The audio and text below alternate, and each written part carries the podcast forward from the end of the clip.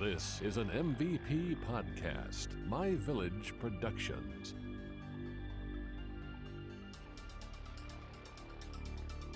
Welcome to Unsolved America, a show where we explore unsolved mysteries throughout the United States. I'm your host, Tiffany. And I'm your host, Andy, and each week we will throw a dart at the map, and wherever it lands is the location of our mystery. This week, I landed on Montana, Montana. is where my favorite Hannah came from. Oh, oh, we went there. oh, Oh. smiley, Miley. What a good time. Yeah. Hmm. We won't get into it. Oh, man. So, I've been doing a lot of like disappearances, murders, things of that nature. hmm with my episodes. So I decided to dip a toe into some paranormal phenomenon. Phenomena. I'm so excited. We haven't had one in a while. We haven't. It's very reminiscent of our Skinwalker Ranch episode. Oh, that was a good wet episode. It was. All right. So picture it. August 15th, 1950, 11:25 a.m. Okay, let me set the scene. Imagine the sun at 11:25, not quite at the highest point in the sky. But still in your eyes, creeping creeping up there coming over the mountains. right uh so we have nick mariana who was the general manager of the great falls electrics uh, minor league baseball team Okay. and he was there with his 19 year old secretary virginia raunig Hmm. i have my questions Okay. I'm gonna I'm gonna hold off commentary at the moment.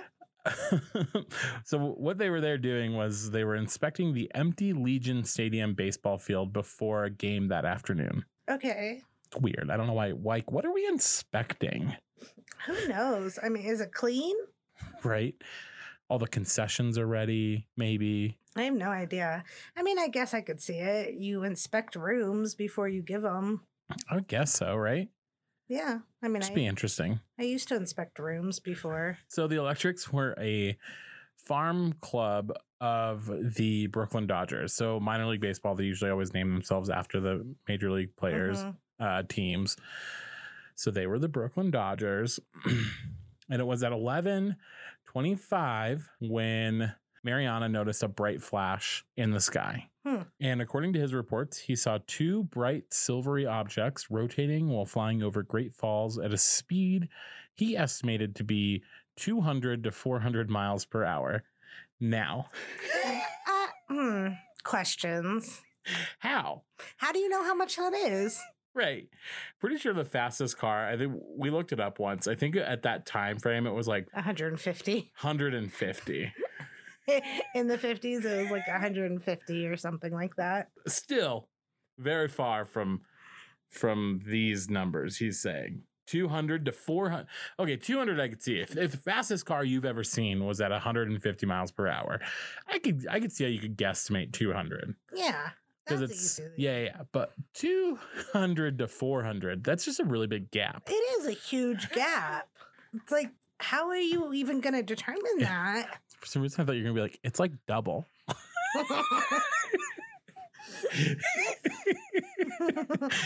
yes, yes, it is double. yeah.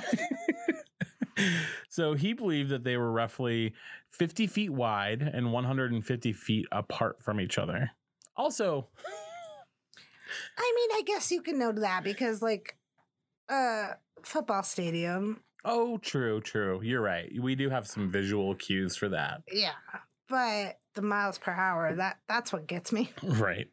so Mariana uh, decided that he needed to run to his car and grab his 16 millimeter movie camera and immediately started filming the UFOs for 16 seconds. Okay. That's a pretty long time, though. Yeah. Oh, absolutely. I'll tell you, I'm holding my phone at a concert for like 30 seconds, and I think I've been holding it for like four hours. But like, that's also, I'm a little drunk. But That's so true. That, but like, in in the fifties, a video camera is like a heavy. boom box. Truly. So much. And it was like on film.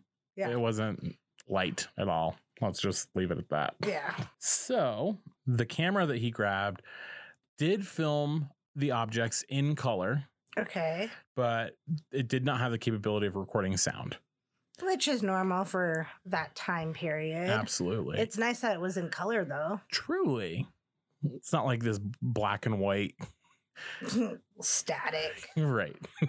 like I could picture it in my mind, like just Mhm. really grainy. Yeah. Probably is really grainy still, but But at least make make it in color. yeah, if Yeah. it's in color, you can differentiate what's what. Definitely.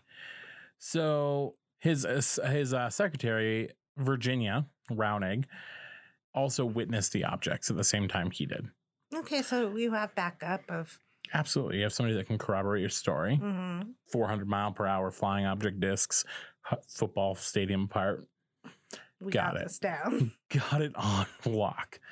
So the day after Mariana's sightings, the Great Falls Tribune, the city's daily newspaper, described his sighting and the fi- film in an article which was picked up by other media outlets around the nation.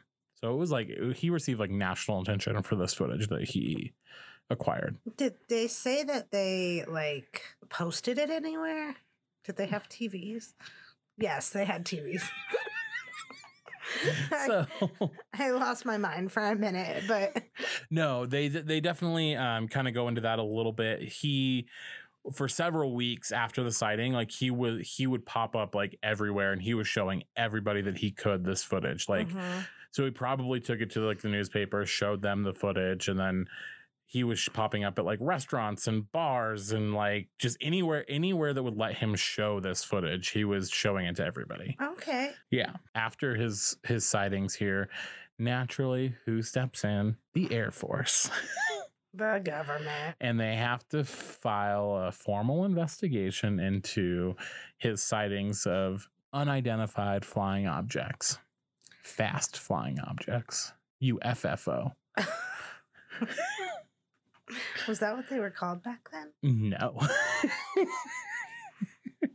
so after seeing the film, um, a reporter for the Great Falls Tribune called Wright Patterson Air Force Base in Ohio and informed them of Mariana's sighting and film. U.S. Air Force Captain John P. Brynildsen interviewed Mariana at the nearby Malmstrom Air Force Base outside of Great Falls, which that was also confusing to me because it's like, why wouldn't you go to your local Air Force base instead of like one that's in a different state? I mean, maybe he was traveling, or maybe I this. called him up though. Called him up on the phone and said, "Hey, UFO." But also, maybe this group of this team Had like a like invest- experience. with yeah. There you go. That's the word. I under I get I get where you're going. So when Mariana and Virginia both told him that they had seen two jet fighters pass over the baseball stadium shortly after the sighting, Brynildsen felt that perhaps the jets were the objects Mariana had been uh, seeing and what he had captured on the film. Isn't that always what the government says? It's always For a real. plane. It's always Yeah. a reflection. And that's what they said. They said it was a reflection off of those jets as they're flying towards the stadium. yeah, but I mean, to go that fast and Right. circle around, like you said, Yeah, rotate. yeah, Like, yeah, it's weird, right? So when Mariana's with Mariana's permission, Captain Bronson actually sent the film to Wright Patterson Air Force Base, Air Force Base for analysis. He told a reporter in Great Falls that he had picked up about eight feet of film from Mariana. It's an important number. Eight feet of film. got it. This was actually one of the biggest discrepancies in this entire investigation. In the message that Captain Brittleton had sent to the Wright Patterson Air Force Base, he said that he was sending approximately 15 feet of moving picture film to be analyzed by their team. So he's telling the public he only has eight feet of film, but then he's telling his people that he has approximately 15 feet of film. Where did those seven feet go? For real, though. And what was on there? I got questions. So many questions, and that discrepancy has actually never been cleared up to this day. In 70 plus years. Yeah. So, at Wright Patterson Air Force Base, the film was just very briefly examined and determined to be the reflections from two F 94 jet fighters that were known to be flying over Great Falls at the time of Mariana's sighting. Lies.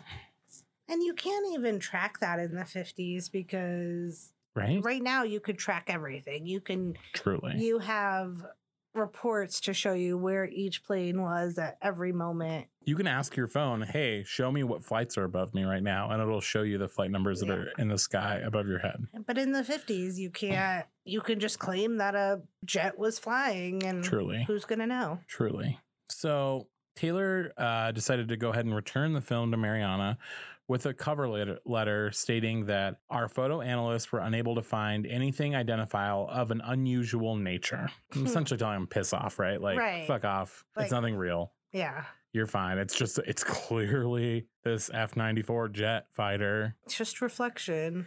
Right. Okay. So, however, according to the Air Force officer Edward J. Ruppelt, who would become the supervisor of the Air Force Project Blue Book investigation into the UFO mystery in 1951, in 1950, there was no interest by the Air Force in the UFO. So, after a quick viewing, Project Grudge had written them off as the reflections from the two F 94 jet fighters that were in the area. Controversy, controversy soon arose when Mariana claimed that the first 35 frames of his film, which he had most clearly showed the UFOs as rotating discs, Mhm. so those first 35 frames were missing. Obviously, Right.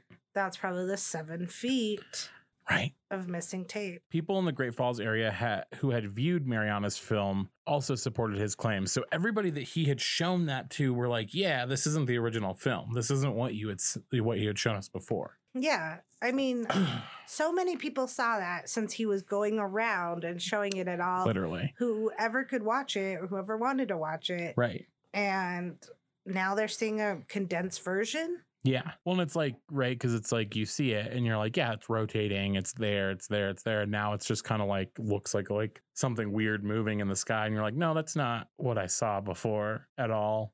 Thank you. And you could pass that with like one or two people, not hundreds of people. Truly.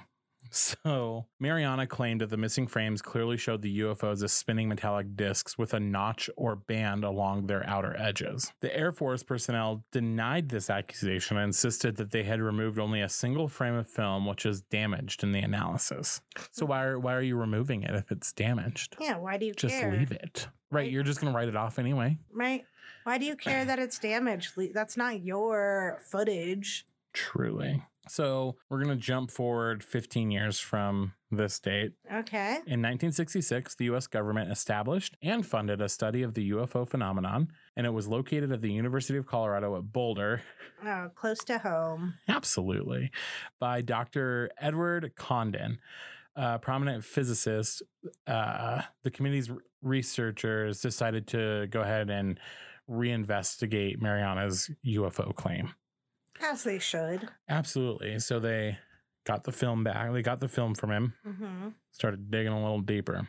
The Condon Committee assigned two investigators to study the case Dr. Roy Craig, a physicist who is generally skeptical of all UFOs, Mm-hmm. and Dr. David Saunders, a psychologist who had long been interested in the Mariana UFO incident. Sounds like great like legs for this project. Right. You got a skeptic and you got somebody who like wants to believe in it, right? and that's what you should have. You should have someone who plays the devil's advocate. Mm-hmm.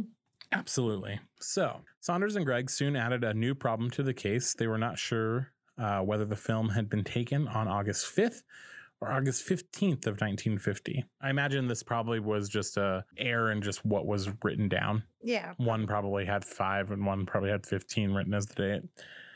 Human error. Absolutely. After interviewing Mariana, the two researchers came to different conclusions about the film. Craig remained skeptical of Mariana's claims that 35 frames had been removed from the footage. The comment I considered most significant, which Mr. Mariana's ex secretary made to me during a telephone interview, when I pressed for information or beliefs regarding clipping of the film by the Air Force, her very hesitant comment was, What you have to remember in all this is that Nick Mariana is a promoter. That comment was adequate to close up our conversation at the time. Okay. Well, what does that even mean? He's a promoter. So at that time, I think it, I think it probably just meant that he, he likes being talked about, or he likes being like the center of attention, right? Like he is going to spin you a story. I mean, I get that, but I have valid, ev- like, you can see the evidence. Yeah, yeah, we have proof, right? So, in his memoirs, Dr. Craig also wrote that I would not like to have to defend Mr. Son- uh, Dr. Saunders' conviction that the Mariana film is strong evidence that we have extra- extraterrestrial visitors. Mm. So,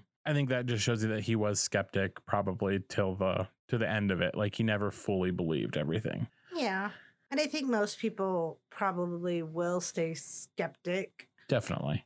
Always. Unless you see until you see it with your own eyes. And even then, you're probably going to be still skeptical. Right. Like, did I really see that? Yeah. Or was I just tired? Right. Was it a jet? Was it a jet? Is that what I saw? So, however, uh, David Saunders thought that the Mariana film was a crucial case in the Colorado Project's case files. Impressed by Baker's analysis, Saunders was suspicious of the discrepancy over the missing frames at the beginning of the Mariana film.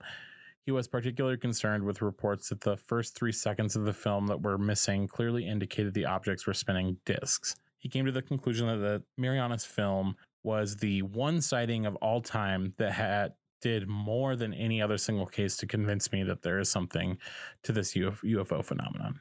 I mean, which sends a message. Absolutely. And then we have this gentleman who was also investigating it as well for the project in Boulder, Dr. William Hartmann. And his conclusion was that past investigations have left airplanes as the principal working hypothesis. Data at hand indicate that while it strains credibility to suppose that these were airplanes, the possibility nonetheless cannot be entirely ruled out. There are several independent arguments against airplane airplane reflections. So he's saying what we're all thinking that Mhm. there's no way that these airplanes can cause a reflection of that nature and to be like that strong of a reflection for you to film 16 seconds of an airplane's reflection in the sky and have it look like a spinning disc with these perforated edges and it looks like they're moving 400 miles an hour Right. like there's no way No, not at all. and for two of them to be present for that long like ref- like light would eventually get cut off at some point and it would kind of be like choppy right like well, jets move pretty fast, right? Let's just mm. throw that out there. a quote of the episode jets move pretty fast But I mean, the the reflection of a jet is not going to stay in one spot definitely for that long because what are they reflecting off of? First of all, yeah I mean, you the could. cockpit window mm. like I mean, even if they were reflecting off a wing, there is only so much. It's like shadows. It's like Yeah. when they used to tell the time back in the Mayan days. well and it wouldn't look three-dimensional Right. That's- I mean, that's the biggest thing. yeah Correct. Yeah. But like, I'm just breaking it down for you of all the things. Absolutely. So that was the um, the Mariana UFO incidents that took place in Montana, and then so similarities back to our Skinwalker Ranch UFO sightings. Right. Skinwalker Ranch had a lot of those. And then the second thing to kind of tie it back to the Skinwalker Ranch and everything are a string of cow mutilations that took place. Oh gosh. Poor Uh, cows. I know. So these mutilations took place starting uh, June 12th of 2001 mm-hmm. and lasted until August 31st, 2001. So a little over a month Right. they were taking place. And all of these cases in 2001 were wildly similar to cow mutilations that occurred in the 70s in the same exact area. Oh my god. It sounds exactly like Skinwalker Ranch. Right. A long history of it. Mm-hmm. It keeps happening repeatedly. in the same area. I mean, they have that documentary where they show the Skinwalker Ranch and something and something attacked those cute alpacas, and I'll kill it. I'll kill that Skinwalker. Well, they attacked the alpacas, but they also attacked a or they killed a, a cow and it was They did. mutilated. They did. But Anyway, so for several years, the prairie country along the eastern front of mountains um, was hit with dozens of cattle deaths in which the, all the carcasses were mutilated. And law enforcement officials and veterinarians who investigated said that they had never seen anything like that in their time as you know police officer or veterinarian. yeah. So Brian Schweitzer, a cattle rancher near Whitefish, Montana, found one of his cows killed the same inexplicable way as the others. The brand inspector said it was lightning that killed the cow. Mm. And Brian kind of clap, clapped back at him and he said, But there wasn't lightning last night. Great. Like, pretty sure I would notice if lightning struck down on my property and killed this cow. I mean, even if he didn't notice, you would See evidence of it? see evidence of it. Like, Yeah. like lightning has to go in somewhere and come out somewhere. And it's going to be burnt mm-hmm. at both both points. You're gonna have singed flesh. Yeah. There's gonna be burn marks wherever, obviously the hooves. And I imagine that the brand inspector actually probably came out and said that because he was sent by the insurance company Yeah. and the value of the law um of the lost cow was around $850 so he probably just didn't want to pay him like let's rule this like natural causes or an act of god or whatever Mhm. and then we don't have to pay him out for his his loss which is something shady insurance companies do all the time right. And when was this night? 2001 Okay. so now more than ever, law enforcement officials and ranchers are split over whether the death, uh, the cattle deaths merit investigation as anything more than a lightning strike or a wolf kill. Which, once again, people, these animals are dying from unforeseen circumstances. There aren't any like bite marks.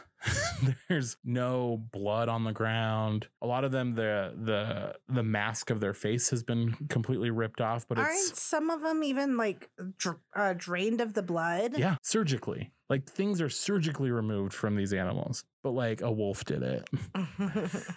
a wolf had a scalpel and like cut the face off. it was lightning. Wild. The lightning burned up the blood. For real though. Like what? yeah, the, it boiled and evaporated into thin air. I think we solved it. problem solved and that really we don't we really don't need to get into the cattle mutilations before it's something we've talked about before Mm. i just wanted to bring that up in conjunction with the ufo sightings Right, as well yeah. because unsolved phenomenon in montana seems to be happening a lot of places other than just montana we have utah this has definitely happened in southern colorado before Mhm. in the san luis valley look up um, snippy the horse if you ever get bored that was a fun story from like way back in the day Yeah. I mean, I you hear it a lot in conjunction with UFO sightings. You do.